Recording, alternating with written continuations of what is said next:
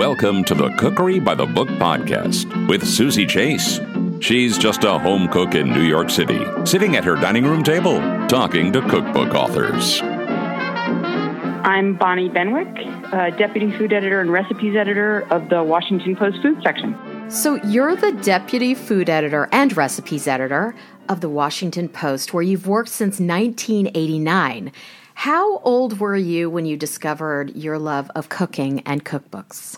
I think uh, cooking definitely when I was about nine years old.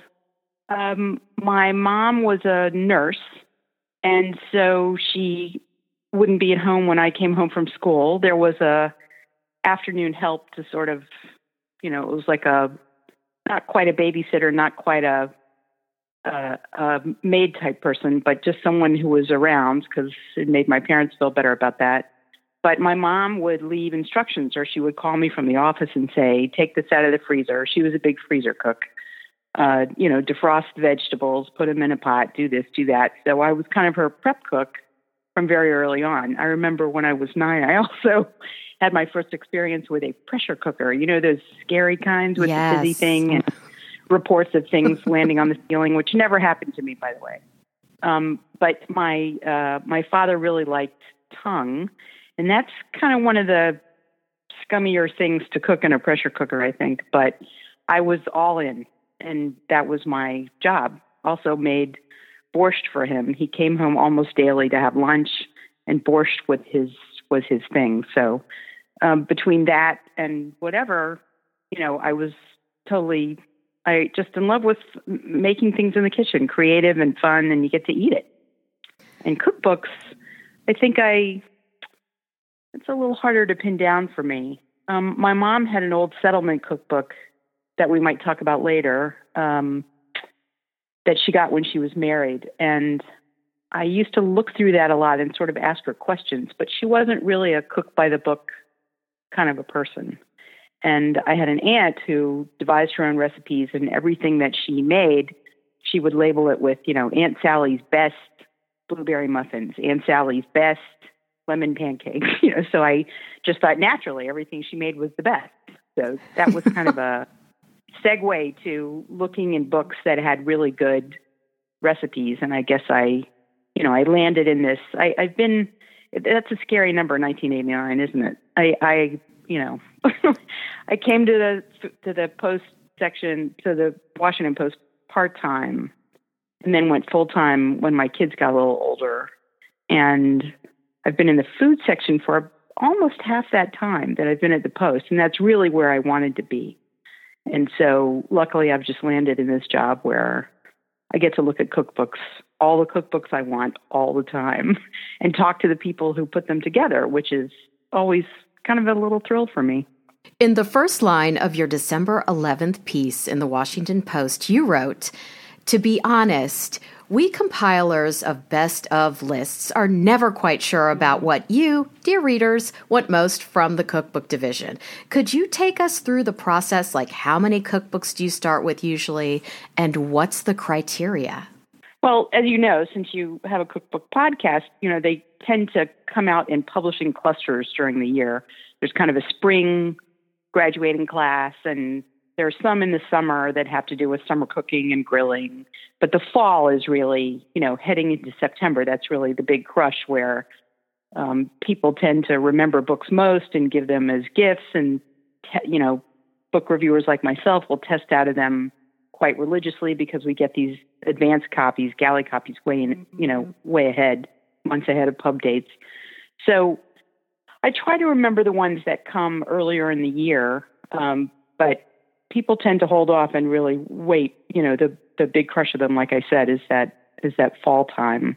So I I think I must look through several hundred books a year. I mean, I don't obviously get to write about all of them, um, but I can sort of see a little bit about you know trends in publishing and what people were after. It wasn't hard to spot the dozens and dozens of instant pot titles this year. Oh yeah, uh, so you know, you know, wow. so uh, specific that it got down to like six ingredients in 20 minutes in your, you know, so and so kind of instant pot.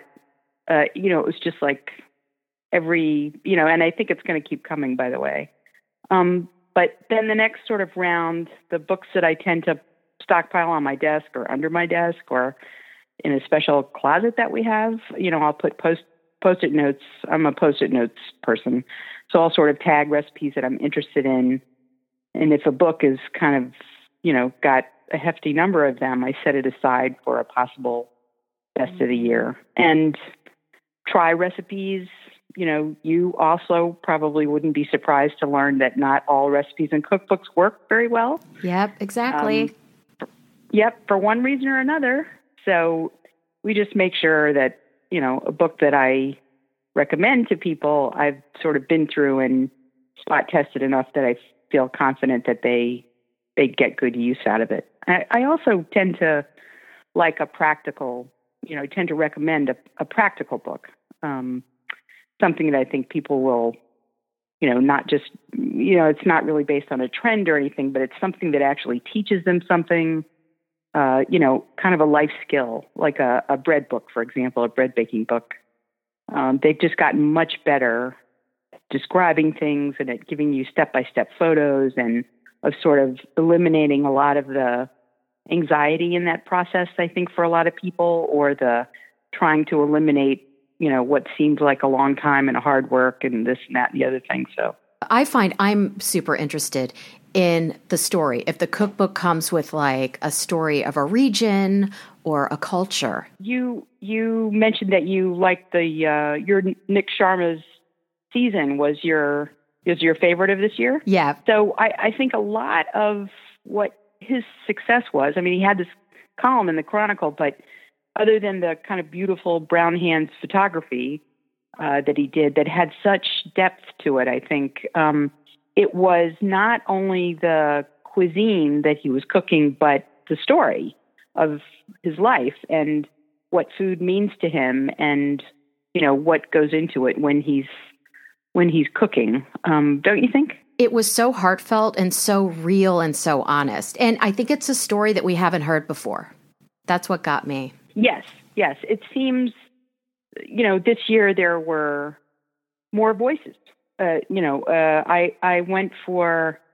I, I always try to have a more inclusive list, and my lists of the year, best of the year lists, tend to be longer than everybody else's. You know, I know I was kind of complaining about how could I narrow it down? But it seemed to be echoed in several other end of the year lists that I've seen so far. You know, it's like they're all cookbooks are just getting better.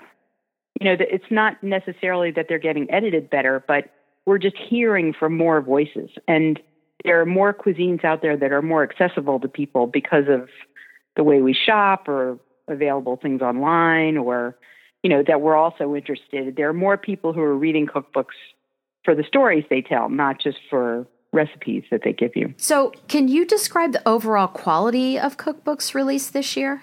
I I was pretty impressed. I I mean, even the instant pot books, they you know, they went after trying to show you specifically the the uh, what I think is the cuisines that call for a lot of long, slow cooking, Mexican, Indian, you know, um, even French, you know, all the braises that that happen in French cooking uh, just translate really well to the instant pot.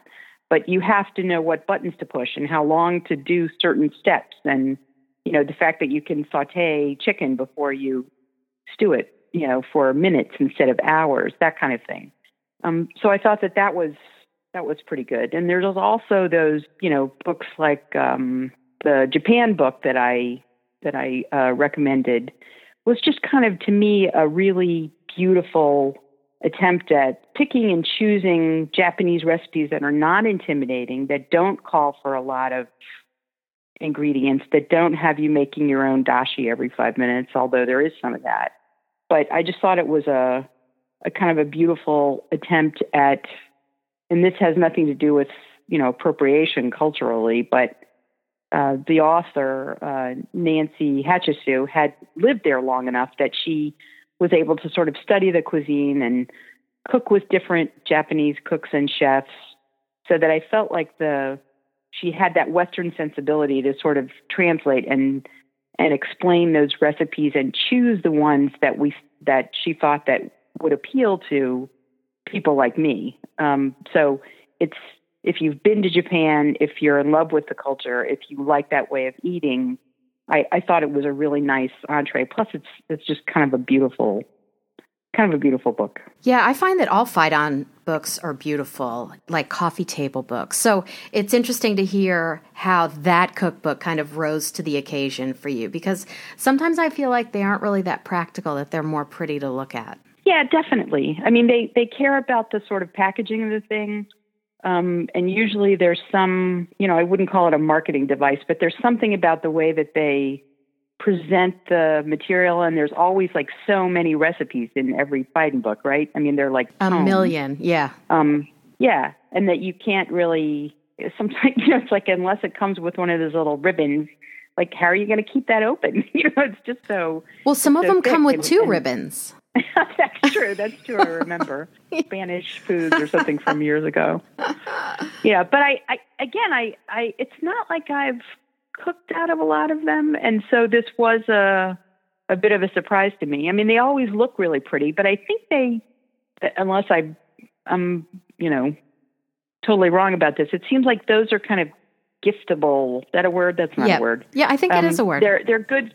They're good for gifts they're they're you know it's a it's a book that you present to somebody else. I'm not sure that I've ever seen one uh, that someone has just you know demolished by cooking through it and breaking the spine and doing stuff like that. So coffee table sounds about right. Cookbook sales soared 25 percent this year. Does that surprise you at all? Uh, you know, I uh, my editor Joe Yonan and Cathy Barrow, who is the author of Pie Squared, who's also on my list, and she's a columnist for us and a friend of mine. Full disclosure, uh, she lives in DC. We're talking about this recently, and I think that number might be a little skewed by, you know, the overall sales, but uh, the book that's really crushed everybody else, and I'm talking Ottolenghi and Ina Garten and Dorie Greenspan and all the people that you think sell really, really well. I mean, you know, 10 times over their heads, five times over their heads, is the Joanna Gaines Magnolia Table. Really? Have you looked through that? Yeah, I've oh, just yeah. flipped through it. Wow. Well, I mean, it, it's part. It's almost like food is an afterthought to this empire that she and her husband and their multiple, multiple children have built. You know, it's that lifestyle branding. I think that you know maybe she took a page from Gwyneth Paltrow or something, but it really seemed to click in. I mean, she's she has far outstripped Pioneer Woman. I mean, a distant second a distant second. She is, uh, but uh, I think Joanna Gaines. I think for uh, just fall numbers for her, I heard something like she had sold a million copies. Wow! Just, just since September. Yeah. People love her. That's crazy. They make pilgrimages yeah, to that darn place in Waco that they have. Yeah, I think she sort of made it a whole, you know, revitalized the industry and more power to her. I just I I don't know really where her recipes come from. I haven't researched it enough and I haven't really cooked out of the book, although it's on my desk at work. And I, I feel like I need to give it a shot because people are buying it for some reason, right? But that in a, that alone, I think, has sort of skewed the overall numbers. If you look at uh, Publishers Weekly, um, you know, stats, it, it it tends to be, you know, not that much different from last year. Uh, you know, if you take her off the top. So, in the same vein, I'm. Um, it's no shocker that I'm not a fan of celebrity cookbooks. So, tell me about Cravings, Hungry for More, Chrissy Teigen's latest cookbook. That was on your list too. Yeah, yeah, and and the thing about her is, I I think she's I think she's funny, and she, and I do believe that she likes being in the kitchen. Um, but the thing that she was really smart about is she she got a very smart recipe developer, Adeena Sussman. Yep, absolutely. Don't we love her? We love we her. love her. And she right. So you know the recipes are going to be okay, and you know, and it looks like it sounds like by all accounts they have a really good time when they're in the kitchen together. Um, so, you know, plus she's kind of, you know, I'm a little bit of a, an evangelist in that if Chrissy Teigen has made it easier for some people to do more cooking or to, you know, see that there's a simple joy in it, um, then I, you know, I, I can I can go there. And it just so you know, she she even included. I came across one recipe in her book that she said, you know, that the head notes really are kind of entertaining as she is. Um, that she said something like, "Yep, this this recipe was in the last book. It's so good, we put it in here again. You know, sue me." and it was just like, it, you know, it's just kind of a whimsical thing. She can do it. She's a super celebrity star, mom, whatever. You know, so I, I, I don't know. It just kind of tickled me. I went to the book launch that she did with Twitter here in New York City. It was packed. The line was out the door, and people were just excited about her food, about listening to her talk. She has a whole thing like Joanna Gaines going on too. Yeah, has she? Yeah, does she have her own lines of lamps and sheets and towels and stuff like that? Though I, I don't know if she's going to do that. I think she has her own line of um, like pots and pans at Target. Well, yeah. So there you go. We're just envious. We we want our own line. we're just bitter. too. I, I'm, you know, like I said, I'm I'm I'm happy for her, and I, you know, at least in celebrity cookbooks for sure, you're gonna you're gonna come across what 20 25 pictures of them in the pages of the cookbook but hers are you know they're obviously staged and they're they're funny i mean plus she's you know she's kind of beautiful so uh you know it's like uh something for everybody to look at so on to nigella it's her 12th cookbook what was special about this one at my table yeah so uh, i you know up front i have to disclose i'm i'm a total anglophile and I usually during the year, you know, I I troll BBC food. I read the columnists. I I'm in love with Diana Henry. Uh, I've you know ever since Nigella's first book, it seems like I've been following her. I worked. I think when the first one came out, the domestic goddess one, um, the I was working in the uh, commentary section, the Outlook section at the Post, and it just so happened one of the editors had gone to Oxford with her and was a roommate with her for a time.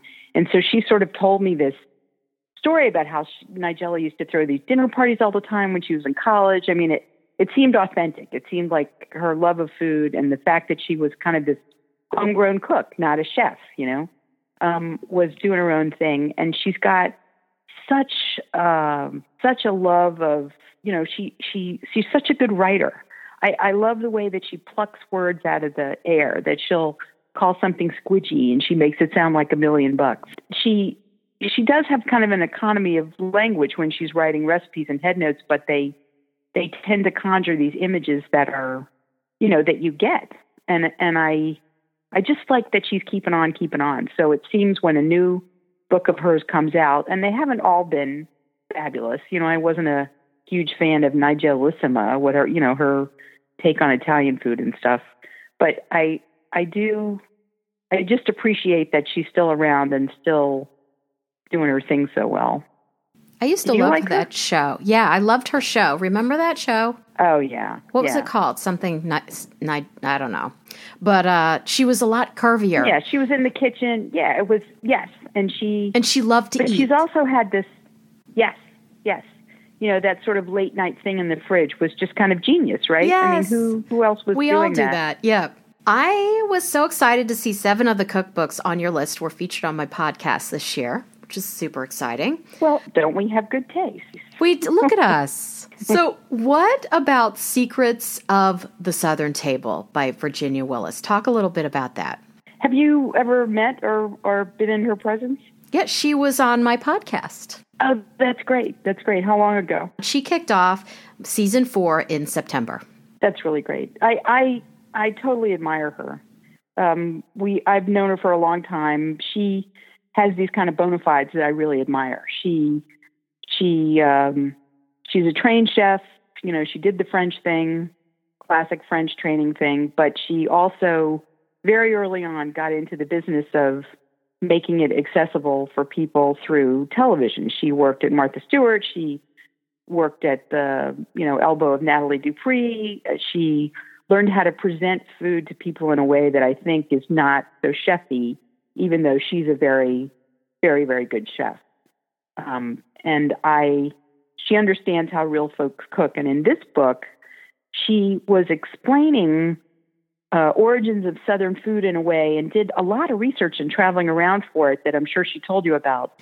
Uh, one story that I was particularly taken with was this uh, almond pudding, this um, that you make very simply with almond milk and gelatin, and you know it's a Southern thing, but it was actually Chinese. So she explained how the Chinese people sort of you know came to the South and how they learned to cook and how their traditions sort of got melded into Southern culture, which I which I really hadn't read much about. So I appreciate the fact that she, you know, did the homework and is passing along information like that. For me, it enriches, like you said, it enriches the story of a cookbook, don't you think? I learned so much from that cookbook. I think she needs to do like a companion PBS series just on what she learned traveling around in the South, the history of food in the South. That would be great. She's really great on television. Plus, I mean, if you talk to her for three minutes, I, I end up sort of saying, "Well, hey," you know, picking up her hey y'all Georgia accent.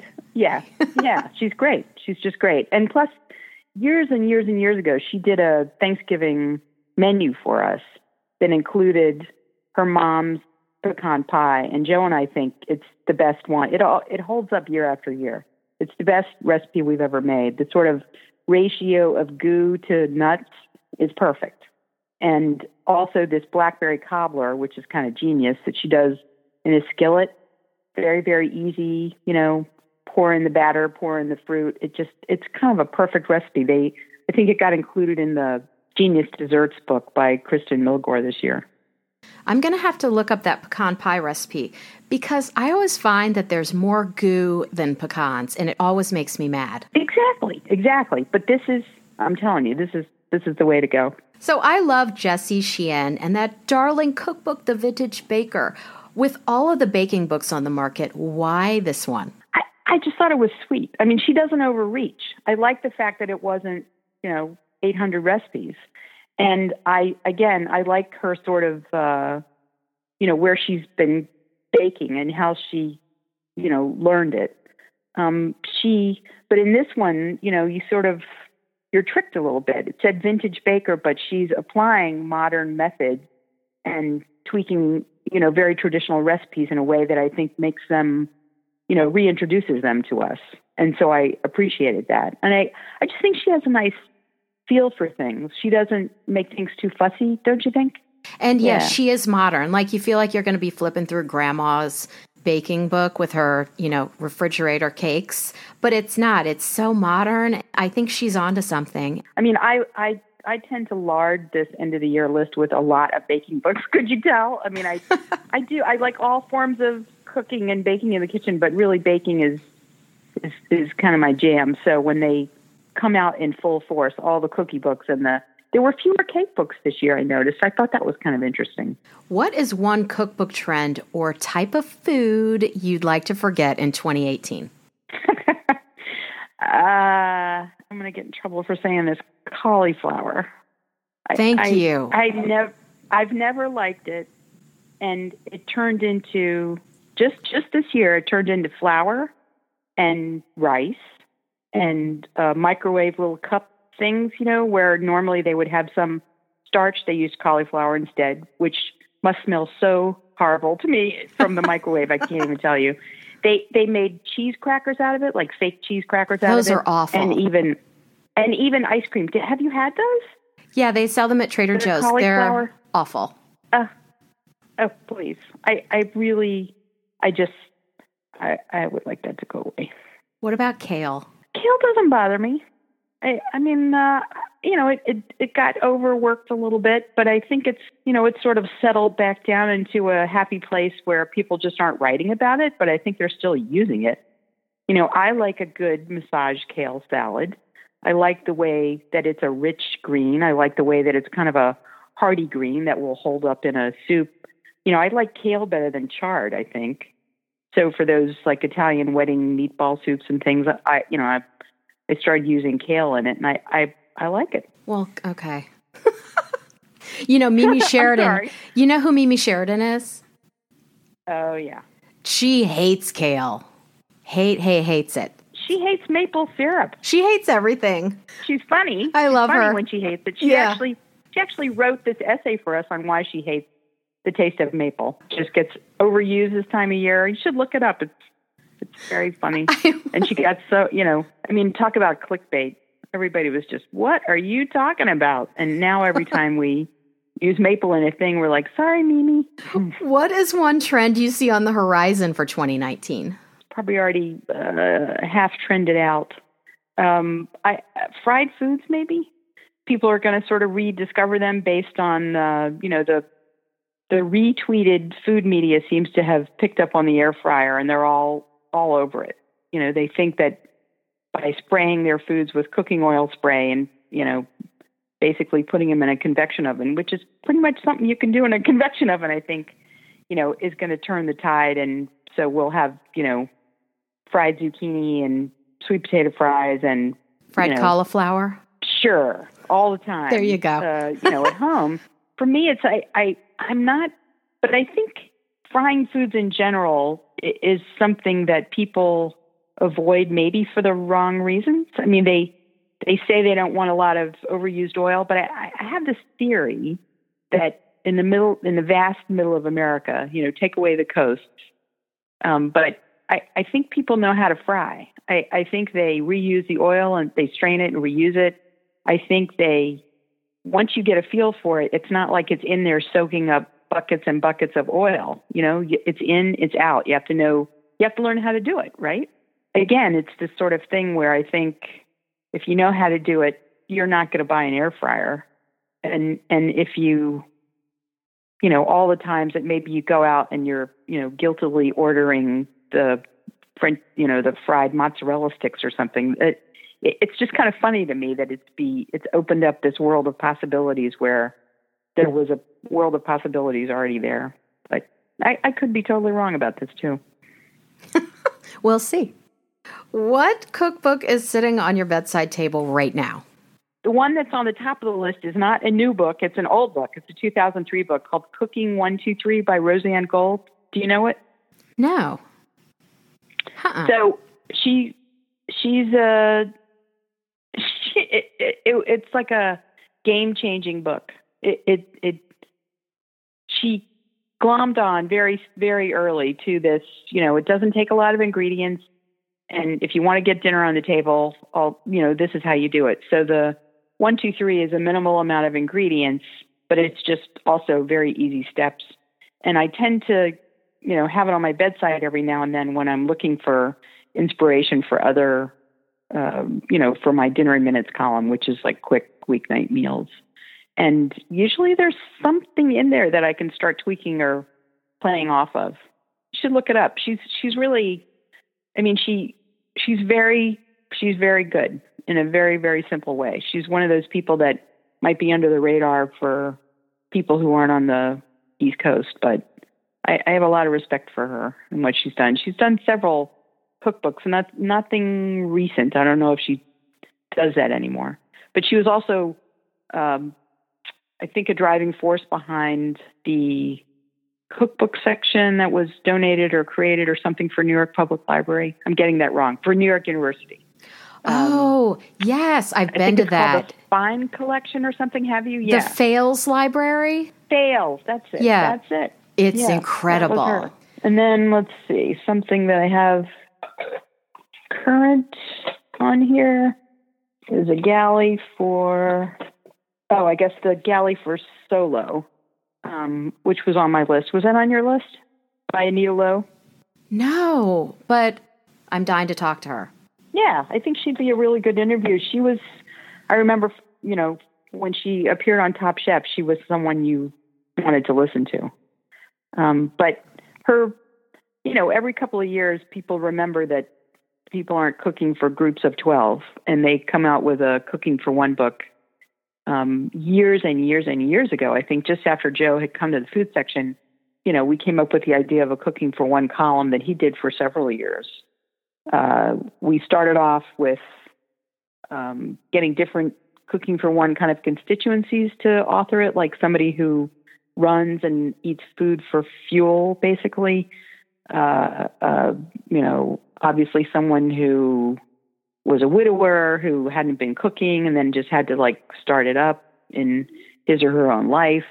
And then Joe sort of glommed onto it and made it, you know, things that he likes to cook. And it, it was very popular. So, what Anita has done in the solo book is, first of all, say, you know, it's not all about her being by herself because she is in a relationship, happens to be, but even if you're cook, living with other people, every once in a while you cook by yourself, and these are you know sort of empowering recipes that she'll give you that you know you can treat yourself well without making a whole big deal out of it. I think she lives in my neighborhood. And again, well, lucky you. I think you should definitely get together with her. There was uh, she had a restaurant a couple streets over. I cannot think of the name right now, but it closed, and everyone was so sad. Yeah, was it was it Annisa? Yeah, no. yeah, yeah, yeah. Yes. Anyway, I mean, I mean, sure, her her restaurant closed, and everybody's sort of waiting to see what she's going to do now. What is your favorite vintage out of print cookbook? Um, probably that settlement one that I mentioned. Uh, you know, just for sentimental reasons. The 1949 edition again was when my mom um, uh, got married. That was the year they married. My parents married, and I downsized uh, about six months ago, and I had so many cookbooks that at some point I just thought, uh, if it's in a box and I haven't looked at it in such a long time, I'm not even going to open the box. I donated about 12 boxes to uh, a, a local DC organization that teaches cooking skills and also provides food for the city, uh, for city's poor residents. And I gave it away. I don't have it. When I opened up the book oh, that no. I took with me to my apartment, it's gone, and I I feel kind of bad about that. But but you know, she had she had written oh. sort of oh. notes in the margins, and I I think I would just like it back in my life for for comfort. I I can see I I've I've gone online before and looked for this edition, and it's hundreds of dollars, you know, through some you know somebody who understands you know how sentimental somebody can be about it. So it, it's it's really a you know it's very solidly about the memories and not so much about everything that we made out of it. Well, it's interesting. Um, I was just uh, talking with Jan Miller, executive editor of Better Homes and Gardens Cookbook, yesterday. And mm-hmm. so many people feel the same way about their really old Better Homes and Gardens cookbook. It's like an old friend. Yeah, is it? Did they used to? Did the old ones used to have that sort of black and white, uh, you know, that red and white gingham thing? Yep. Uh-huh. On the cover. And the yeah, tabs. Yeah. Tabs. Yes. Yes. yes. Yeah. Aww. There were also those. There were there was a series of uh, I think it was by Workman those um, 365 days of chicken or something else books. I don't know if they're really out of print or not, but they were the same size and they came out in that same era that the Silver Palate came out in. You know, it's the yes. it's the paperback book, uh-huh. but it's that kind of longer size. That 365 days of chicken, I think, might have been might have been in the same format as Better Homes and Gardens, where it had like a hardcover and you could open up the pages. But there were there were some pretty good simple chicken recipes in that book. I think I dipped in and out of that quite a lot. That's another one that I let go. I have an oddball question. Why aren't cookbooks critiqued? They're book critics, but why aren't cookbooks critiqued? You and I should start something, Suzy. You should. You're welcome. You know, no. so, so um, kind of interesting. I, I think, I think for one, if you were going to critique it, you, you know, you can sit down even with a big fat book and read it, and then you're done. But with a cookbook, you you really need to cook your way through it to critique it uh, honestly, uh, to assess its abilities, and then you have to weigh it against other cookbooks. And maybe people, some people just don't have the, you know, historical background of reading so many cookbooks and working with so many. I used to write regular reviews of cookbooks uh, in earlier days of the food section. And then we had other people writing them and then we really didn't we just stopped running them. And nobody said a peep. There wasn't one reader who wrote in and said, "What happened to those oh, really? cookbook reviews you used to have?" No. Huh. When I went on social media and just asked for general feedback, not about us, but about in general, where did people read reviews or how do they know what cookbooks to choose? Overwhelmingly, they said they just read what's on Amazon. And I just thought, well, who's writing those? You know, like you don't even know. yeah, what pro is writing you know, that? It's like the Yelp of, you know, cookbooks or something. I you know, it's like you you you know, people sign their names and they seem authentic, but you know, it could be Russian trolls for all I know. I I I, I don't even understand why that's a good thing to go by. And I think more than that, these days, people probably just gravitate toward bestsellers, don't you? Definitely. I mean, I mean look the, at the Joanna Gaines. So, on every episode this season, I've been asking cookbook authors what their last meal would be. And so, what would you have for your last supper? Uh, well, it, it would be shrimp. It would be, uh, I would have a, I would have different kinds of shrimp. I, I like the, you know, those pinky red ones from Maine that, you know, they can't seem to get out of the sea these days. Um, I like glass shrimp, which I've had, uh, you know, uh, kind of marinated a little bit as an appetizer. I, I like garlicky shrimp, scampi type stuff, really lowbrow, you know, basic stuff. I like just caught Gulf shrimp that have been poached in a court bouillon, and maybe I would just like dip it in aioli because it would be my last meal, and I wouldn't care about anything that was happening to my insides. But I, I think I, I grew up in a, in a kosher eating, two sets of silverware kind of house, and so I, I think I must have been in high school or college the first time I really had shrimp. I just sort of went out, went off the reservation, and I've never looked back. I never get tired of it. I can't eat too much of it. It makes me sad when it goes into the oven and comes out an hour later and it's just dry and rubbery and horrible in a casserole or something. But I'll always, I'll always kind of give it a try. I like sucking heads out of shrimp. I mean, so there you go. Be full of shrimp. Where can we find you on the web and social media? I would love for everybody to come and chat with us online every Wednesday from noon to 1 EST at live.washingtonpost.com. Uh, we have an online chat called Free Range, and we have a lot of faithful followers and a lot of lurkers who can just look at the questions and answers afterwards. But it's a really fun hour. We have a, uh, typically, if there's a guest who's written something, um, we'll have people on there. I had a lot of whole lot of cookie experts on uh, the week that our annual holiday cookies issue came out, and that was fun. People have questions, and they sometimes they start with, "This is a really dumb question," but I'm like, "There's no dumb question." You know, just you know, it's all about being non-intimidating. Um, I also have a dinner minutes column. I've been doing a weekly quick meal column since I don't know, maybe 11 years or so, uh, and that now appears in our vertical called Voraciously. I don't know if you have seen it, but uh, it's about a year old, and you can get it through um, Eat Voraciously, you know, uh, or WashingtonPost.com slash food, and that'll take you to another link that you can get in. It's basically about non intimidating, learning basic skills. It's brought in a whole new kind of audience for us, and I like explaining things, and in my column, I um, they've even come up with kind of a set pantry so that if you buy into the pantry and if you stock what I what I stock, then you'll never have to go shopping to make the recipe that I've given you for that week. So that seems to be good. On Twitter, uh, it's just my name, first name and last name. And on Instagram, I'm B Benwick. I am not on Facebook. Uh, I got hacked a couple of years ago, and never went back on. And now it doesn't seem like a really good thing to do, does it? Although I think Facebook has Instagram too, but I, I don't share a whole heck of a lot of my personal life on Instagram, just uh, mostly things I eat and make. This has been so much fun. Thanks, Bonnie, for coming on Cookery by the Book podcast. Thank you. It's been fun. Follow Suzy Chase on Instagram at Cookery by the Book and subscribe over on cookerybythebook.com or in Apple Podcasts.